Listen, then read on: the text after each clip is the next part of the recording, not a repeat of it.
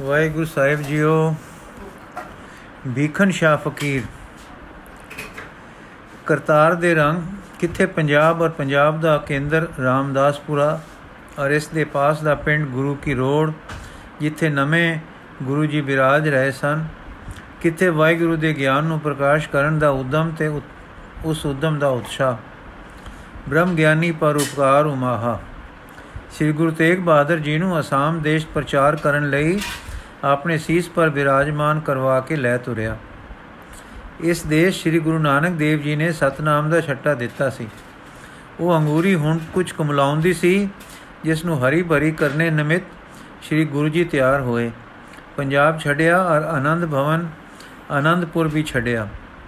ਗੁਰੂ ਤੇਗ ਬਹਾਦਰ ਸ੍ਰਿਸ਼ਟੀ ਦੀ ਚਾਦਰ ਪੂਰਬ ਰੁਖ ਨੂੰ ਤੁਰ ਪਏ। ਥਾਂ ਥਾਂ ਧਰਮ ਉਪਦੇਸ਼ ਕਰਦੇ ਅਨੇਕ ਤੀਰਥੀ ਆਪੜ ਕੇ ਤੀਸਰੇ ਜਾਮੇ ਦੇ ਕੌਤਕ ਵਾਂਗੂ ਤੀਰਥ ਉਦਮ, ਸਤਗੁਰ ਕੀਆ ਸਭ ਲੋਕ ਉਧਰਨ ਅਰਥਾ ਸ੍ਰਿਸ਼ਟੀ ਨੂੰ ਤਾਰਦੇ, ਭੈ ਭਰਮ ਵਿੱਚੋਂ ਕੱਢ ਕੇ ਸਤਨਾਮ ਦੇ ਪਲ, ਪੁਲ ਪਰ ਚੜਾਉਂਦੇ। ਜੀਆ ਦਾਨ, ਨਾਮ ਦਾਨ, ਵਿਸਾ ਦਾਨ, ਭਰੋਸਾ ਦਾਨ, ਸਿਦਕ ਦਾਨ, ਅਨ ਦਾਨ ਬਸਤਰ ਦਾਨ, ਮਿੱਠੇ ਬਚਨ ਦਾਨ, ਪ੍ਰੇਮ ਦਾਨ ਦਿੰਦੇ। ਤ੍ਰਿਬੇਣੀ ਪਹੁੰਚ ਕੇ ਉਸ ਥਾਂ ਦੇ ਵਾਸੀਆਂ ਨੂੰ ਸੱਚੀ ਤ੍ਰਿਬੇਣੀ ਦਾ ਮਾਰਗ ਦੱਸਿਆ। ਕਬੀਰ ਕਬੀਰ ਗੰਗ ਜਮਨ ਕੇ ਅੰਤਰੇ, ਸਹਿਜ ਸੁਨ ਕੇ ਘਾਟ।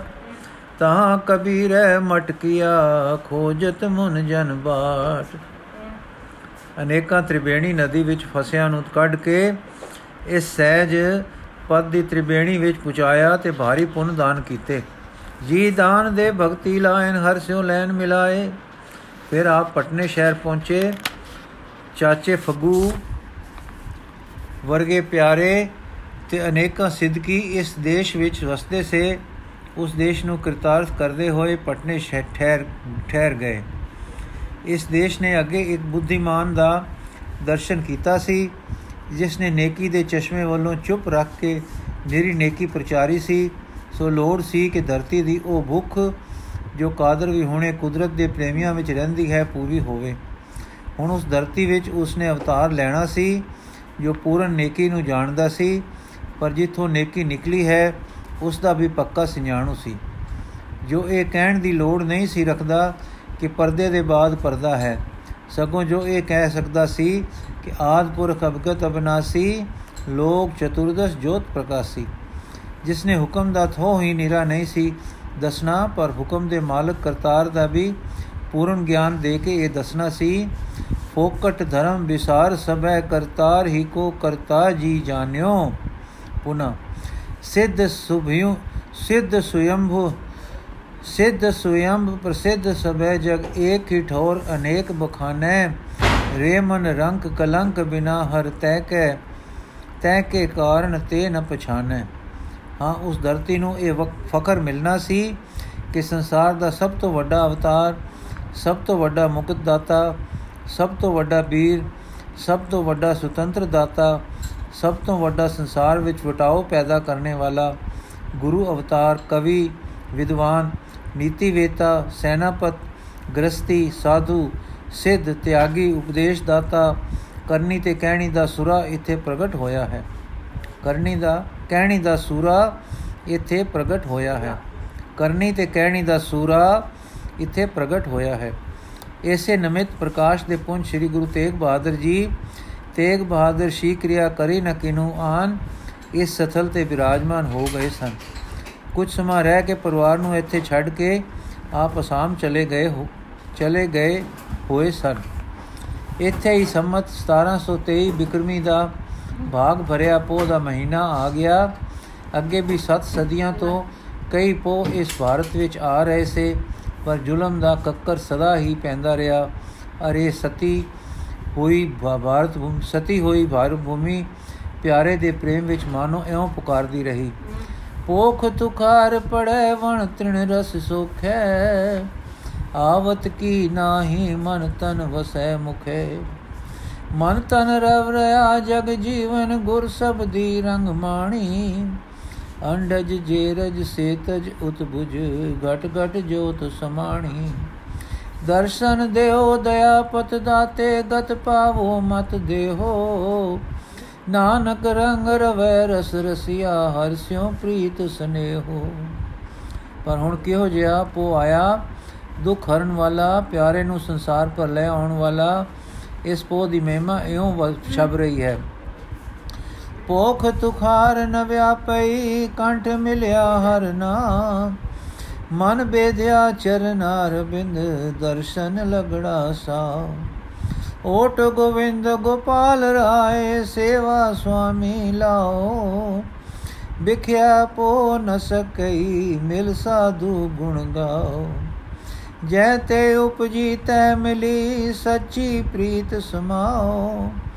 ਕਰ ਗੈ ਲੀਨੀ ਪਾਰ ਬ੍ਰਹਮ, ਬੋੜ ਨ ਵਿਛੜੀ ਆਓ ਬਾਹਰ ਜਾਓ ਲਖ ਬੇਰੀਆਂ, ਹਰ ਸੱਜਣ ਅਗਮੇ ਅਗਾਓ ਸ਼ਰਮ ਪਈ ਨਾਰਾਇਣ, ਨਾਨਕ ਦਰ ਪਈਆ। ਪੋਖ ਸੁਹੰਦਾ ਸਰਬ ਸੁਖ, ਜਿਸ ਬਖਸ਼ੈ ਵੇ ਪਰਵਾਓ ਪੋਖ ਸੁਹੰਦਾ ਸਰਬ ਸੁਖ, ਜਿਸ ਬਖਸ਼ੇ ਵੇ ਪਰਵਾਓ ਐਸੇ ਪਿਆਰੇ ਪੋਦਾ ਜਿਸ ਵਿੱਚ ਵਿਖਿਆ ਪੋ ਨ ਸਕਈ ਦਾ ਬਾਨਣ ਬਣਨ ਵਾਲਾ ਤੇਜਸਵੀ ਮਹਾਰਾਜ ਪ੍ਰਗਟ ਹੋਇਆ। ਇੱਕ ਦਿਹਾੜਾ ਆਇਆ, ਜਿਸ ਦਿਨ ਸਪਤਮੀ ਥਿਤ ਸੀ। ਇਸ ਭਾਗ ਭਰੇ ਦਿਨ ਸਵਾ ਪੈਰ ਰਾਤ ਰਹਿੰਦੀ। ਸ੍ਰੀ ਗੁਰੂ ਤੇਗ ਬਹਾਦਰ ਧਰਮ ਦੀ ਚਾਦਰ, ਧਰਮ ਧਰੰਦਰ ਪੂਰਨ ਗੁਰ ਅਵਤਾਰ ਜੀ ਦੇ ਗ੍ਰਹਿ ਮਾਤਾ, ਗੁਜਰੀ ਜੀ ਦੇ ਸੁਲਖਣੇ ਗ੍ਰਹਿ ਸ੍ਰੀ ਕਲਗੀਧਰ ਜੀ, ਮੇਰੀ ਪੀਰੀ ਦੇ ਮਾਲਕ ਸ੍ਰੀ ਗੁਰੂ ਗੋਬਿੰਦ ਸਿੰਘ ਜੀ ਅਵਤਾਰ ਧਾਰੀ ਹੋਏ। ਮਹਾਂਪੁਰਖਾਂ ਦੇ ਅਵਤਾਰ ਧਰਤੀ ਤੇ ਉਧਾਰ ਨਮਿਤ ਹੋਇਆ ਕਰਦੇ ਹਨ। ਜਦ ਕਜੇ ਪ੍ਰithvi ਪਰ ਪਾਪ ਅਤ ਹੋ ਜਾਵੇ, ਤਦ ਆਤਮ ਸ੍ਰਿਸ਼ਟੀ ਵਿੱਚੋਂ ਕੋਈ ਉਪਕਾਰੀ ਆਉਂਦਾ ਹੈ ਔਰ ਐਤਕੀ ਤਾਂ ਪਰ ਉਪਕਾਰੀਆਂ ਦੇ ਸਿਰਤਾਜ ਆ ਗਏ। ਔਰ ਇੱਕੋ ਵਾਰੀ ਆ ਕੇ ਚਲੇ ਨਹੀਂ ਗਏ 10 ਜਾਮੇ ਧਾਰੇ, ਇਹ ਹੁਣ ਦਸਵਾਂ ਜਾਮਾ ਉਸੇ ਜੋਤੀ ਨੇ ਧਾਰਿਆ ਹੈ। ਆਤਮ ਸ੍ਰਿਸ਼ਟੀ ਵਿੱਚ ਆਤਮ ਪ੍ਰਕਾਸ਼ ਹੋਣੇ ਕੁਦਰਤੀ ਬਾਤ ਸੀ। ਸਰੀਰਕ ਸ੍ਰਿਸ਼ਟੀ ਵਿੱਚ ਕੋਈ ਰਾਜਾ ਪਾਤਸ਼ਾਹ ਕਿਤੇ ਜਾਵੇ, ਤਾਂ ਸਰੀਰਕ ਉਤਸ਼ਾਹ ਹੁੰਦੇ ਹਨ। ਜਿਨ੍ਹਾਂ ਨੂੰ ਕਰਨੇ ਵਾਲਾ ਸਰੀਰ ਵਿੱਚ ਲੁਕਿਆ ਬੈਠਾ ਮਨ ਹੁੰਦਾ ਹੈ ਤੇ ਮਨ ਨੂੰ ਸਤਿਆ ਆਤਮ ਦਿੰਦਾ ਹੈ। ਜਦ ਆਤਮ ਸ੍ਰਿਸ਼ਟੀ ਦੇ ਤੇਜਸਵੀ ਮਹਾਪੁਰਖ ਆਏ, ਤਾਂ ਆਤਮ ਕੋਤਕ ਪ੍ਰਗਟ ਹੋਣੇ ਜ਼ਰੂਰੀ ਸੇ ਤੇ ਆਤਮ ਰਸਿਆਂ ਪਰ ਇਹ ਇਸ ਦਾ ਅਸਰ ਹੋਣਾ ਵੀ ਕੁਦਰਤੀ ਬਾਤ ਸੀ। ਸੋ ਉਸ ਵੇਲੇ ਇੱਕ ਤਪੀ ਫਕੀਰ ਨੇ ਇਸ ਪ੍ਰਕਾਸ਼ ਨੂੰ ਤੱਕ ਤੇ ਸੇਧ ਕੀਤੀ ਔਰ ਉਸੇ ਸੇਧ ਤੇ ਪਟਨੇ ਪਹੁੰਚਾ ਸ੍ਰੀ ਗੁਰੂ ਦੇ ਦੁਆਰੇ ਜਾ ਕੇ ਨਵੇਂ ਆਏ ਦਾਤਾ ਜੀ ਦੇ ਦਰਸ਼ਨ ਵਾਸਤੇ ਅਰਜ ਗੁਜ਼ਾਰੀ। ਅੱਗੇ ਆਤਮ ਰਸੀਆਂ ਦਾ ਇਸ ਘਰ ਆਉਣਾ ਤਾਂ ਇਉਂ ਕਦਰ ਪਾਉਣ ਵਾਲਾ ਸੀ, ਜਿਕੂ ਸੋਨੀ ਚਾਂਦੇ ਦੇ ਵਪਾਰੀ ਸਰਾਫ ਦੇ ਘਰ ਆਦਰ ਪਾਉਂਦੇ ਹਨ। ਦੇਵੀ ਬਾਲਕ ਨੂੰ ਕੁਛੜ ਲੈ ਕੇ ਦਾਈ ਆਈ ਤੇ ਸਾਈਂ ਜੀ ਨੇ ਨਮਸਕਾਰ ਕਰਕੇ ਆਪਣਾ ਮੱਥਾ ਸਫਲ ਕੀਤਾ। ਸਰੀਰ ਦੇ ਹੁੰਦਿਆਂ ਕਈ ਫੇਰ ਫਕੀਰਾਂ ਨੂੰ ਵੀ ਪਰਦੇ ਰਹਿੰਦੇ ਸੇ, ਸੰਸੇ ਉੱਠਦੇ ਹਨ। ਹੁਣ ਫਕੀਰ ਸਾਈਂ ਦੇ ਜੀਵ ਵਿੱਚ ਸੰਸਾ ਉਠਿਆ। ਪ੍ਰੀਖਿਆ ਦਾ ਸ਼ੱਕ ਆਇਆ ਕਿ ਦੇਖੀਏ, ਇਹ ਹਿੰਦੂ ਮਤ ਦੇ ਹੋਣਗੇ ਕਿ ਇਸਲਾਮ ਦੇ? ਉਹਨਾਂ ਨੇ ਇਹ ਦੇਖਣ ਦੀ ਆਸ਼ਾ ਧਾਰ ਕੇ, ਜੇ ਦੁੱਧ ਡੋਲਣਗੇ, ਤਦ ਮੁਸਲਮਾਨ ਜੇ ਪਾਣੀ ਡੋਲਣਗੇ, ਤਾਂ ਹਿੰਦੂ ਸਮਝਾਂਗੇ। ਦੋ ਕੁਜੀਆਂ ਲੀਤੀਆਂ, ਇੱਕ ਵਿੱਚ ਦੁੱਧ, ਦੂਈ ਵਿੱਚ ਪਾਣੀ ਪਾ ਕੇ ਦੇਵੀ ਬਾਲਕ ਜੀ ਦੇ ਅੱਗੇ ਕੀਤਾ। ਪਰ ਕੋਤਕਾਰ ਬਾਲਕ ਨੇ ਇੱਕ ਪੈਰ ਨਾਲ ਦੋਨੋਂ ਉਲਟਾ ਦਿੱਤੀਆਂ। ਤਾਂ ਦੇਖੋ ਕਿ ਪਾਣੀ ਤੇ ਦੁੱਧ ਦੋਵੇਂ ਡੁੱਲ ਕੇ ਰਲ ਮਿਲ ਕੇ ਇੱਕ ਹੋ ਗਏ। ਪ੍ਰਤੱਖ ਉਪਦੇਸ਼ ਦੇ ਦਿੱਤਾ ਕਿ ਤਸਬ ਦੀ ਕੁਜੀ ਮੁਸਲਮਾਨਾਂ ਦੀ ਅਰ ਵਰਨਾਸ਼ਰਮ ਦੇ ਹੱਟ ਦੀ ਕੁਜੀ ਹਿੰਦੂਆਂ ਦੀ ਤੋੜ ਕੇ ਜਲ ਦੁੱਧ ਨੂੰ ਇੱਕ ਖਾਲਸਾ ਕਰ ਦੇਾਂਗੇ ਜਲ ਦੁੱਧ ਦੀ ਪ੍ਰੀਤ ਮਸ਼ਹੂਰ ਹੈ, ਸ੍ਰੀ ਗੁਰੂ ਵਾਕ ਹੈ, ਰੇ ਮਨ ਐਸੀ ਹਰ ਸਿਓ ਪ੍ਰੀਤ ਕਰ, ਜੈਸੀ ਜਲ ਦੁੱਧ ਹੋਏ ਆਵਟਣ ਆਪੇ ਖਪੈ, ਖਪ, ਆਵਟਣ ਆਪੇ ਖਵੈ। ਦੁੱਧ ਕੋ ਖਪਣ ਨ ਦੇ। ਐਉਂ ਹਿੰਦੂ ਤੇ ਮੁਸਲਮਾਨ ਇੱਕ ਦੂਏ ਨਾਲ ਪਿਆਰ ਕਰਨ ਵਾਲੇ ਬਣਾਵਾਂਗਾ। ਦੁੱਧ ਆਗ ਤੇ ਧਰੋ ਤੇ ਪਾਣੀ ਸੜਦਾ ਹੈ, ਦੁੱਧ ਨੂੰ ਨਹੀਂ ਸੜਨ ਦਿੰਦਾ। ਦੁੱਧ ਆਪਣੇ ਪਿਆਰੇ ਦਾ ਦੁੱਖ ਦੇਖ ਦੇਖ ਕੇ ਉਛਲਦਾ ਹੈ ਤੇ ਆਪ ਅਗ ਤੇ ਪੈ ਕੇ ਉਸ ਨੂੰ ਬੁਝਾ ਦਿੰਦਾ ਹੈ ਤੇ ਉਛਲਦੇ ਨੂੰ ਫਿਰ ਪਾਣੀ ਮਿਲ ਜਾਏ ਤਾਂ ਖੁਸ਼ ਹੋ ਕੇ ਮੁੜ ਜਾਂਦਾ ਹੈ। ਫਕੀਰ ਜੀ ਸਮਝ ਗਏ ਕਿ ਇਹ ਪ੍ਰੇਮ ਅਵਤਾਰ ਦੋਹਾਂ ਨੂੰ ਨਿਮਰਤਾ ਦੀ ਧਰਤੀ ਤੇ ਪਾ ਕੇ ਪ੍ਰੇਮ ਨਾਲ ਗੁੰਨੇਗਾ। ਇਹ ਤੱਕ ਕਿ ਉਸ ਦਾ ਪ੍ਰੇਮ ਹੋਰ ਉਮ ਗਿਆ ਕਿ ਸ਼ੁਕਰ ਹੈ ਇਹ ਇਸ ਦੁਖੀ ਸ੍ਰਿਸ਼ਟੀ ਦਾ ਪਾਰ ਉਤਾਰਾ ਹੋਵੇਗਾ।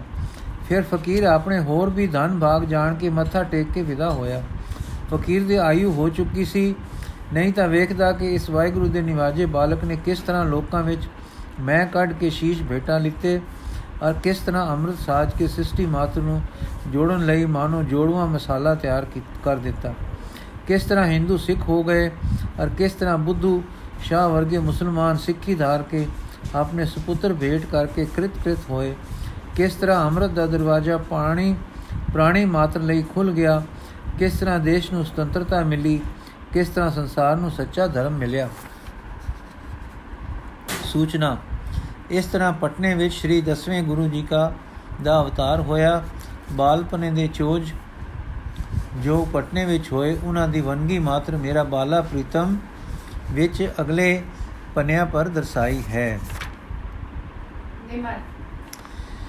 ਮੇਰਾ ਬਾਲਾ ਪ੍ਰੀਤਮ ਅਦ ਚੰਦ ਨਹੀਂ ਚੜਿਆ ਪਰ ਚੰਦਾ ਸੁੰਦਰਤਾ ਨਿਰੀ ਤੇਰੀ ਹੀ ਤਾਂ ਸੂਰ ਮੁਤਾਜ ਨਹੀਂ ਸੁੰਦਰਤਾ ਇੱਕ ਇਲਾਹੀ ਜਲਵਾ ਹੈ। ਕਦੇ ਤੇਰੇ ਵਿੱਚ ਝਾਤੀਆਂ ਮਾਰਦੀ ਹੈ, ਕਦੇ ਵਹਿੰਦੇ ਪਾਣੀਆਂ ਵਿੱਚ ਝਾਕੇ ਦਿੰਦੀ ਹੈ, ਕਦੇ ਪਹਾੜਾਂ ਵਿੱਚੋਂ ਉਮਲ ਉਮਲ ਪੈਂਦੀ ਹੈ, ਕਦੇ ਬਨਸਪਤੀ ਵਿੱਚੋਂ ਮੌਲ ਉੱਠਦੀ ਹੈ, ਕਦੇ ਬਿਜਲੀ ਦੀ ਡਰਾਉਣੀ ਗੜਗਜ ਵਿੱਚੋਂ ਲਿਸ਼ਕਾਰਾ ਮਾਰ ਜਾਂਦੀ ਹੈ, ਕਦੇ ਸਮੁੰਦਰ ਦੀਆਂ ਲਹਿਰਾਂ ਵਿੱਚੋਂ ਤਾਰਾ ਆਉਂਦੀ ਹੈ, ਕਦੇ ਗਲੇ ਦੀਆਂ ਨਾਲੀਆਂ ਤੇ ਸਾਜ਼ਾਂ ਦੀਆਂ ਤਾਰਾਂ ਤੋਂ ਪ੍ਰਕਾਸ਼ ਪੈਂਦੀ ਹੈ, ਕਦੇ ਮੈਦਾਨ ਜੰਗ ਦੇ ਗੋਲਿਆਂ ਵਿੱਚੋਂ ਕੂਕ ਦੇ ਜਾਂਦੀ ਹੈ। ਕਦੇ ਸੰਗਮਰਮਰ, ਕਦੇ ਇੱਟ ਚੂਨੇ, ਕਾਨ, ਕਾਠ ਲੋਹੇ ਵਿੱਚੋਂ ਪ੍ਰਗਟਦੀ ਹੈ, ਕਦੇ ਗੱਤੇ ਕਾਗਜ਼ ਰੰਗ ਵਿੱਚੋਂ ਤੇ ਤੇ ਕਦੇ ਅੱਖਰ ਵਾਕ ਤੇ ਭਾਵਾਂ ਵਿੱਚੋਂ ਪਈ ਦਰਸ਼ਨ ਦਿੰਦੀ ਹੈ, ਕਦੇ ਸੁੰਦਰੀਆਂ ਦੇ ਨੈਣਾ ਵਿੱਚੋਂ ਪਲਕਾਰੇ ਮਾਰਦੀ ਹੈ, ਕਦੇ ਸੋਹਣਿਆਂ ਮੁਛਰਿਆਂ ਮੁਛੇਰਿਆਂ ਤੇ ਬਾਂਕੀਆਂ ਨੂੰ ਹਾਰਾਂ ਵਿੱਚੋਂ ਫੁੱਟ-ਫੁੱਟ ਨਿਕਲਦੀ ਹੈ, ਸੁੰਦਰਤਾ ਤੂੰ ਸਥੂਲ ਸ਼ੈ ਨਹੀਂ ਹੈ, ਪਰ ਸਥੂਲ ਟਿਕਾਣਿਆਂ ਤੋਂ ਜਲਵੇ ਖੂਬ ਮਾਰਦੀ ਹੈ। ਤੂੰ ਦੇਵੀ ਹੈ ਕਿ ਦੇਵ ਹੈ? ਤੂੰ ਆਪ ਹੈ ਕਿ ਆਪੇ ਦਾ ਪ੍ਰਕਾਸ਼ ਹੈ? ਦੇਖ ਕੇ ਇੱਕ ਸਿਆਣਾ ਪਿਆ ਆਖਦਾ ਹੈ ਕਿ ਜੋ ਸ਼ੈ ਲਾਭਦਾਇਕ ਹੈ, ਉਹ ਹੀ ਸੁੰਦਰ ਹੈ। ਪਰ ਤੇਰੇ ਰਸੀਏ ਜਾਣਦੇ ਹਨ ਕਿ ਤੂੰ ਕੋਈ ਅਰਸ਼ਾਂ ਦੀ ਦੇਵੀ ਹੈ? ਹਾਂ, ਕਿਸੇ ਇੱਕ ਜੀ, ਇੱਕ ਦੀ ਕਿ ਬਹੁਤਿਆਂ ਦੀ ਲੋੜ ਪੂਰਕ ਵਸਤੂ ਭਲੀ ਹੈ, ਪਰ ਸੁੰਦਰਤਾ ਤਾਂ ਲੋੜਾਂ, ਬੇਲੋੜਾਂ ਤੋਂ ਵੱਖਰੇ ਲਿਸ਼ਕਾਰੇ ਮਾਰਦੀ ਹੈ। ਹਾਂ, ਸੁੰਦਰਤਾ ਲਾਭਦਾਇਕ ਤੋਂ ਵੀ ਵਧੇਕ ਲਾਭਦਾਇਕ ਹੈ। ਤੇਰੇ ਟਿਕਾਣੇ ਫਕੀਰਾਂ ਕਵੀਸ਼ਰਾਂ ਗਵਈਆਂ, ਚਿੱਤਰਕਾਰਾਂ ਤੇ ਸੰਗਤ ਰਾਸਾਂ ਦੇ ਮਨ ਮੰਦਰਾਂ ਵਿੱਚ ਹਨ। ਸੁੰਦਰਤਾ ਕੁਦਰਤ ਵਿੱਚ ਆਪੇ ਪਈ ਲਿਸ਼ਕਾਰੇ ਮਾਰਦੀ ਹੈ, ਪਰ ਕੋਮਲ ਉਨਰ ਵਾਲਿਆਂ ਦੇ ਦਿਲ ਵੀ ਨਿਆਰੀਏ ਨਿਆਰੀਏ ਵਾਂਗੂ ਜਗਤ ਦੇ ਰੇਤਿਆਂ ਵਿੱਚੋਂ ਕੱਢ ਲਿਖਾਲਦੇ ਹਨ। ਕਦੇ-ਕਦੇ ਤੇਰਾ ਲਿਸ਼ਕਾਰਾ ਵਜਦਿਆਂ ਚਿੱਤ ਆਪਣੇ ਵਿੱਚ ਇਕੱਠਾ ਹੋ ਕੇ ਆਨੰਦ ਦੇ ਰਸ ਵਿੱਚ ਡੁੱਬੀ ਲਾ ਲੈਂਦਾ ਹੈ। ਤੂੰ ਵਹਿਮ ਦੀ ਸ਼ੈ ਨਹੀਂ, ਤੂੰ ਖਿਆਲ ਦੇ ਭਰਮ ਦੀ ਬਨਾਵਟ ਨਹੀਂ, ਤੂੰ ਪਾਰਲੇ ਦੇਸ਼ ਦਾ ਫਰਿਸ਼ਤਾ ਹੈ। ਇਸ ਸੰਸਾਰ ਤੋਂ ਅੱਗੇ ਜਿਨ੍ਹਾਂ ਨੂੰ ਕੁਝ ਨਹੀਂ ਦਿਸਦਾ, ਤੂੰ ਉਹਨਾਂ ਨੂੰ ਦੱਸਦੀ ਹੈ ਕਿ ਆ ਤੱਕੋ ਅੱਗੇ ਦਾ ਦਰਸ਼ਨ। ਲੋਕੀ ਸਮਝਦੇ ਸਨ ਕਿ ਸੁੰਦਰਤਾ ਜਿਨ੍ਹਾਂ ਪਦਾਰਥਾਂ ਦਾ ਜਾਂ ਸਥੂਲ ਸਮਾਨਾਂ ਤੋਂ ਜਲ ਕੇ ਮਾਰਦੀ ਹੈ, ਇਹ ਉਹਨਾਂ ਦਾ ਕੋਈ ਗੁਣ ਜਾਂ ਖਾਸੀਅਤ ਹੈ। ਕੋਈ ਸਮਝਦੇ ਹਨ ਕਿ ਕ੍ਰਮਵਾਰ ਇਕੱਤਰਤਾ ਤੋਂ ਸੁੰਦਰਤਾ ਪੈਦਾ ਹੁੰਦੀ ਹੈ। ਰੇਖਾਂ ਤੇ ਰੰਗਾਂ ਦੀ ਇੱਕ ਸੁਰਤਾ, ਸੁੰਦਰਤਾ ਹੈ। ਬਾਜੇ ਸਮਝਦੇ ਹਨ ਕਿ ਸੁੰਦਰਤਾ ਕੇਵਲ ਆਪਣਾ ਭਾਵ ਮਾਤਰ ਹੈ। ਸੁੰਦਰਤਾ ਇਹ ਸਭ ਕੁਝ ਹੁੰਦੀ ਹੋਈ, ਅਜੇ ਕੁਝ ਹੋਰ ਹੈ। ਇਹ ਸਭ ਕੁਝ ਲੈਂਦੀ ਹੋਈ ਇਹਨਾਂ ਦੀ ਮੁਤਾਜ ਨਹੀਂ।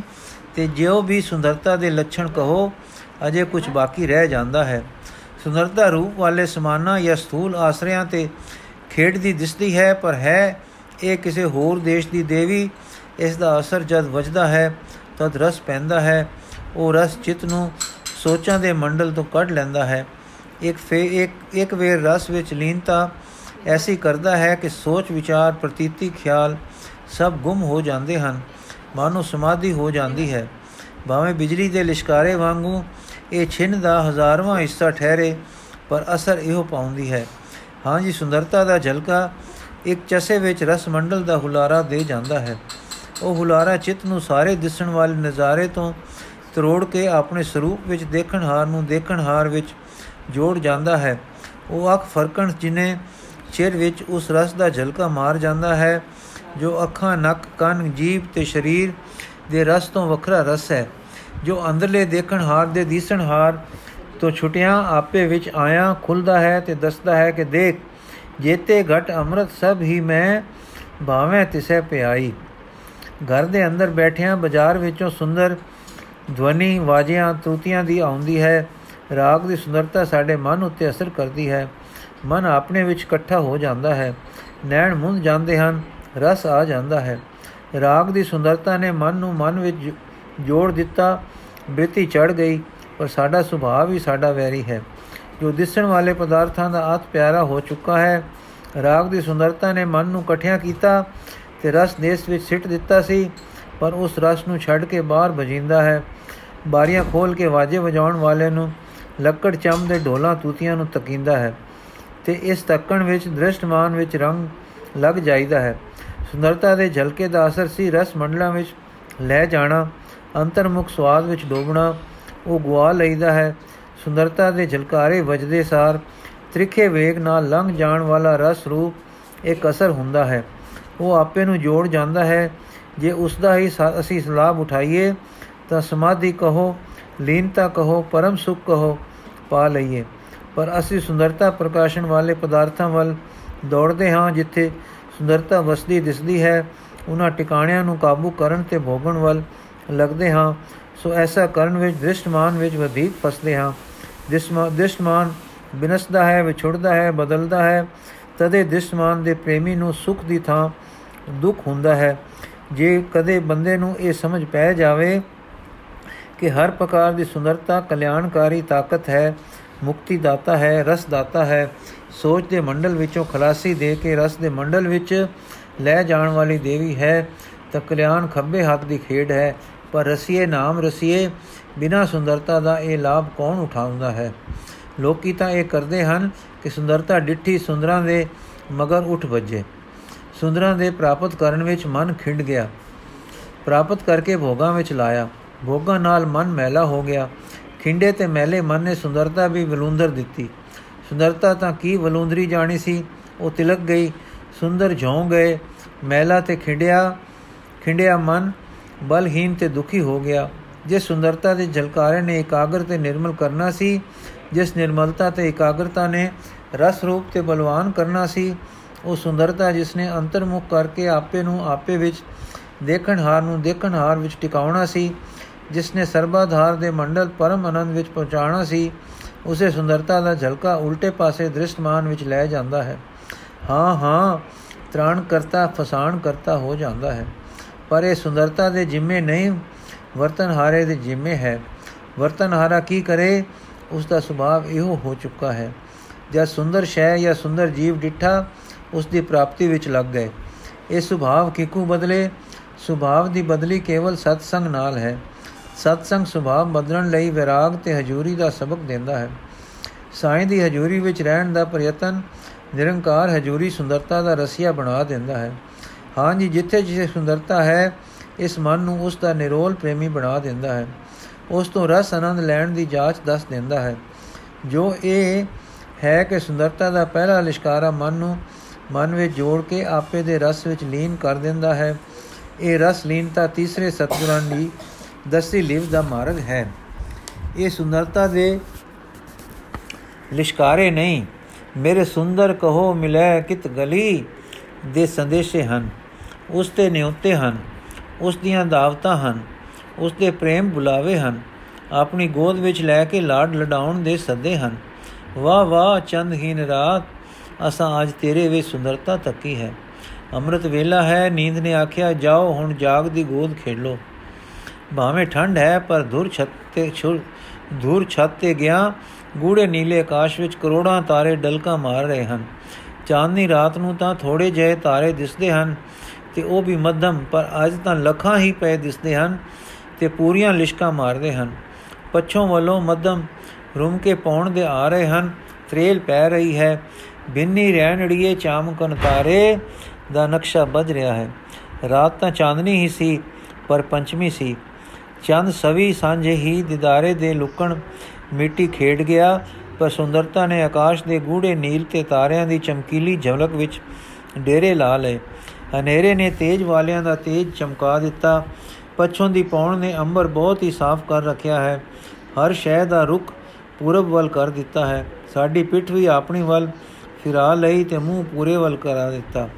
ਅਸੀਂ ਉੱਠ ਕੇ ਤਖਤ ਪੋਸ਼ ਤੇ ਬੈਠ ਗਏ ਤੇ ਪੂਰੇ ਦੇ ਆਕਾਸ਼ਾਂ ਵੱਲ, ਇੱਕ ਹੋਰ ਨਜ਼ਾਰੇ ਵੱਲ ਖਿੱਚੇ ਗਏ। ਚੰਦ ਨਹੀਂ, ਪਰ ਚੰਦ ਨਾਲੋਂ ਘਟ ਵੀ ਨਹੀਂ। ਇੱਕ ਤਾਰਾ ਚੜ ਰਿਹਾ ਹੈ।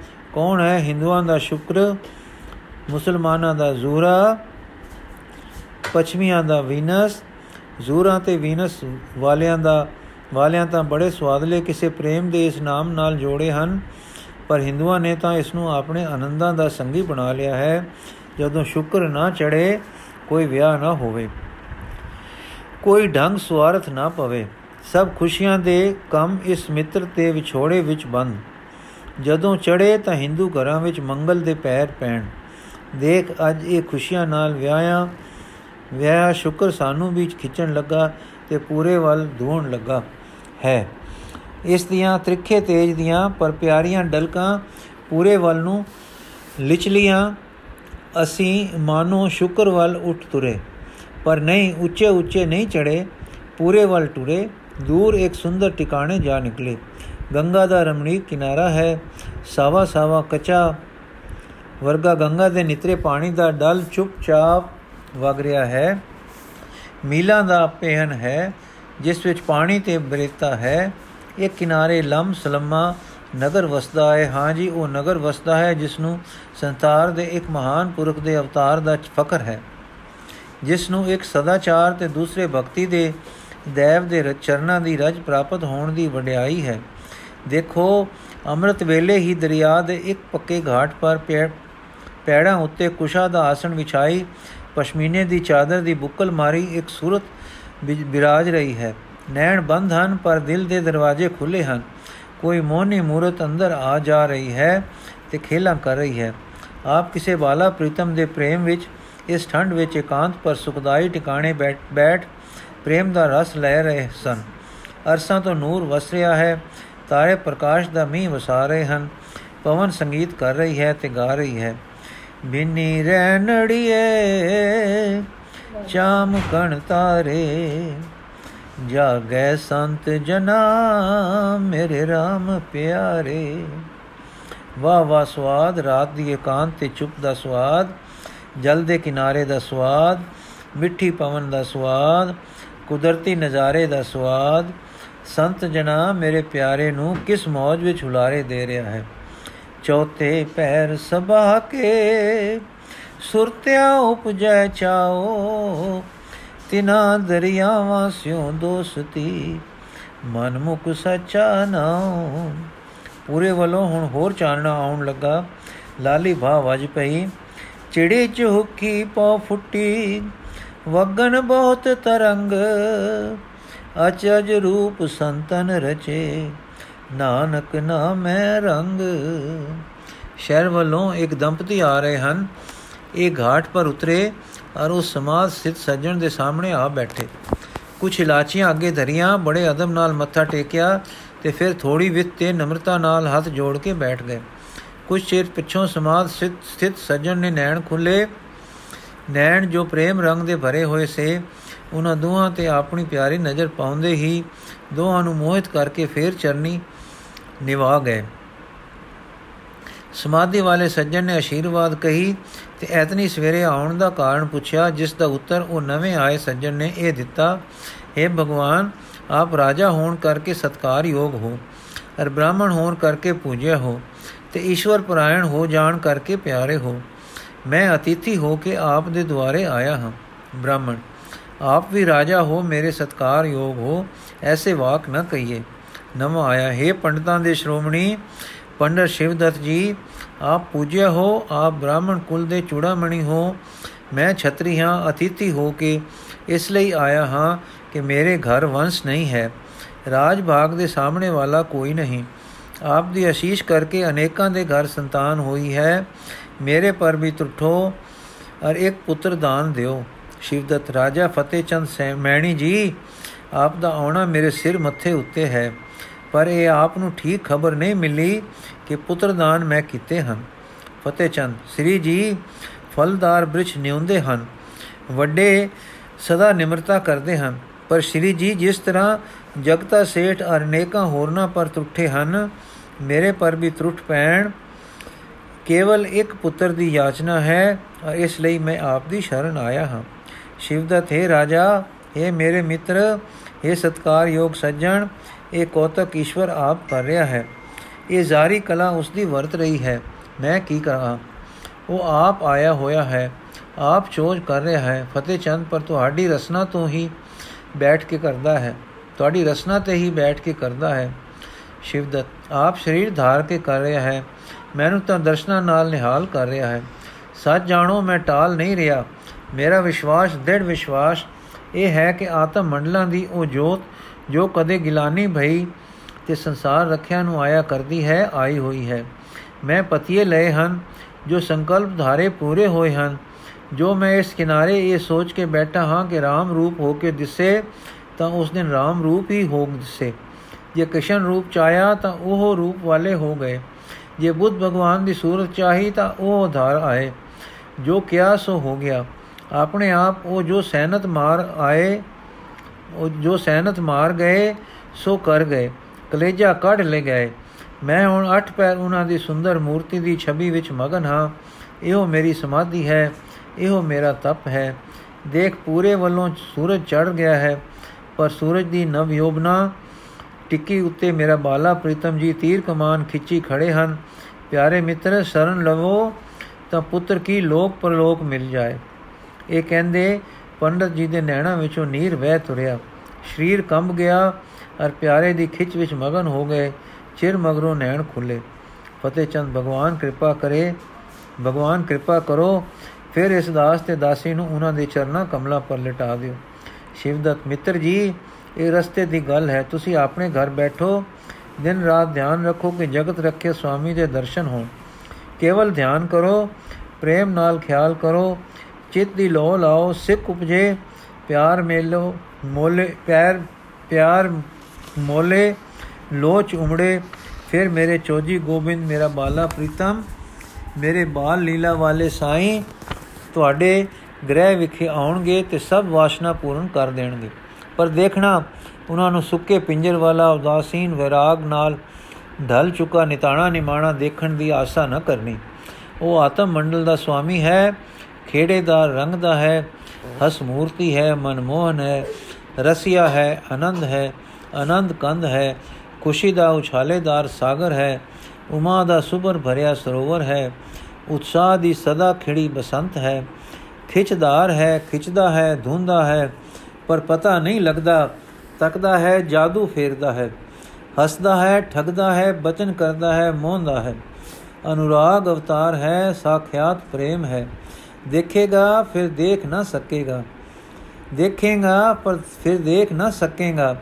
ਪਰ ਅੰਦਰਲੇ ਨੈਣ ਖੁੱਲ ਜਾਣਗੇ, ਫਿਰ ਦਿਵਯਤਾ ਦੇਖੇਗਾ। ਇਹ ਵਾਕ ਸੁਣਦਿਆਂ ਸੁਣਦਿਆਂ ਇਸਤਰੀ ਪਤੀ ਦੋਹਾਂ ਦੇ ਕਲੇਜੇ ਵਿੱਚ ਇੱਕ ਖਿੱਚ ਪੈਦਾ ਹੋ ਗਈ। ਇੱਕ ਸੁਖ ਦੀ ਝਰਨਾਟ ਛਿੜੀ, ਇੱਕ ਰਸ ਦੀ ਲਹਿਰ ਲੰਗੀ, ਇੱਕ ਉਮਾਈ ਫਿਰਕਾ ਫਿਰ ਗਿਆ। ਸ਼ਿਵਦਤ ਜਾਓ, ਹੁਣ ਘਾਟ ਪਰ ਲੋਕ ਆ ਰਹੇ ਹਨ। ਤੁਹਾਨੂੰ ਦੋਹਾਂ ਨੂੰ ਇਸ ਤਰ੍ਹਾਂ ਦੇਖ ਕੇ ਵਿਚਾਰ ਕਰਨਗੇ। ਮੈਂ ਭਾਵੇਂ ਰਾਜਾ ਹਾਂ, ਪਰ ਬ੍ਰਾਹਮਣ ਹੋਣ ਕਰਕੇ ਤੇ ਸਦਾ ਤੋਂ ਠਾਕੁਰ ਪੂਜਾ ਇੱਥੇ ਕਰਨੇ ਕਰਕੇ ਦੰਦ ਕਥਾ ਵਿੱਚ ਨਹੀਂ ਆਇਆ ਹੋਇਆ। ਫਤਿਹ ਚੰਦ ਸਤ ਬਚਨ, ਭਗਵਾਨ, ਠਾਕੁਰ ਪੂਜਾ ਆਪਨੇ ਇਸੇ ਕਾਰਨ ਤੇ ਤਿਆਗੀ ਜਾਪਦੀ ਹੈ। ਸ਼ਿਵਦਤ ਨੈਣ ਭਰ ਕੇ ਨਕਾਸ਼ਤੇ ਵਿਦਿਅਤੇ ਦੇਵਿਓ ਨੇ ਪਖਾਣ ਨਿਮਰਣੀ ਨਿਮਰਣਮੈ ਨਾ ਠਾਕੁਰ ਕਾਠ ਵਿੱਚ ਹੈ, ਨਾ ਪੱਥਰ ਵਿੱਚ ਤੇ ਨਾ ਮਿੱਟੀ ਵਿੱਚ। ਨਾ ਕਾਸ਼ਟੇ ਵਿਦਿਅਤੇ ਦੇਵੋ, ਨਾ ਪਖਾਣੰ ਨਿਮਰ ਨਮਰਣਮੈ ਜਿਉਂਦਾ ਠਾਕੁਰ ਜੀਵਤ ਸ਼ਕਤੀ ਵਾਲਾ ਠਾਕੁਰ, ਆਪ ਠਾਕੁਰ ਸੱਚਮੁੱਚ ਦਾ ਠਾਕੁਰ ਆ ਗਿਆ ਹੈ। ਹੁਣ ਭਾਵੇ ਵਿਦਿਅਤੇ ਦੇਵ ਵਿਸਮਾਦ ਭਾਵੇ ਕਾਰਣਮ ਹੁਣ ਤਾਂ ਮੇਰੀ ਸ਼ਰਧਾ ਵਿੱਚ ਮੇਰਾ ਠਾਕੁਰ ਵਸਦਾ ਹੈ। ਮੇਰੀ ਭਾਵਨਾ ਨੇ ਮੇਰੀ ਖਿਆਲੀ ਮੂਰਤ ਨਹੀਂ। ਮਿਥ ਲਈ ਸਗੋਂ ਮੇਰੀ ਭਾਵਨਾ, ਮੇਰੀ ਮਨਸਾ, ਮੇਰੇ ਹਿਰਦੇ ਮੰਡਲ ਅੰਦਰ ਜਿਉਂਦਾ ਠਾਕੁਰ ਆਵਸਿਆ ਹੈ। ਹੁਣ ਇਹ ਜਿਉਂਦਾ ਠਾਕੁਰ ਮੇਰਾ ਜੀਵਨ ਹੈ। ਜੀਵਨ ਠਾਕੁਰ ਹੈ, ਠਾਕੁਰ ਜੀਵਨ ਹੈ। ਜਿਉਂਦਾ ਹੈ, ਬੋਲਦਾ ਹੈ, ਪਿਆਰਦਾ ਹੈ। ਮੇਰਾ ਬਾਲਾ ਪ੍ਰੀਤਮ, ਮੇਰਾ ਬਾਲਾ ਪ੍ਰੀਤਮ। ਕਹਿੰਦੇ ਕਹਿੰਦੇ ਪੰਡਤ ਦੇ ਨੈਣ ਬੰਦ ਹੋ ਗਏ ਤੇ ਜਲ ਧਾਰਾ ਵਹਿ ਟੁਰੀ। ਗੰਗਾ ਦੇ ਠੰਡੇ ਸੀਤ ਜਲ ਵਿੱਚ ਇਹ ਜੀਵਨ ਸੋਮੇ ਤੋਂ ਨਿਕਲੀਆਂ, ਨਿਗੀਆਂ, ਹੰਝਾਂ ਤਰਪ ਤਰਪ ਡਠੀਆਂ। ਹੁਣ ਰਾਜਾ ਫਤਿਹ ਚੰਦ ਤੇ ਉਸ ਦੀ ਇਸਤਰੀ ਮੱਥਾ ਟੇਕ ਕੇ ਵਿਦਾ ਹੋ ਗਏ। ਸੂਰਜ ਦੀ ਟਿੱਕੀ ਉੱਚੀ ਹੋ ਆਈ। ਗੰਗਾ ਜਲ ਵਿੱਚ ਸੂਰਜ ਦੀਆਂ ਕਿਰਨਾਂ ਪੈ ਪੈ ਕੇ ਕਿਆ ਰੰਗ ਦੇ ਰਹੀਆਂ ਹਨ। ਇਧਰ ਘਾਟ ਪਰ ਗਹਿਮਾ ਗਹਿਮੀ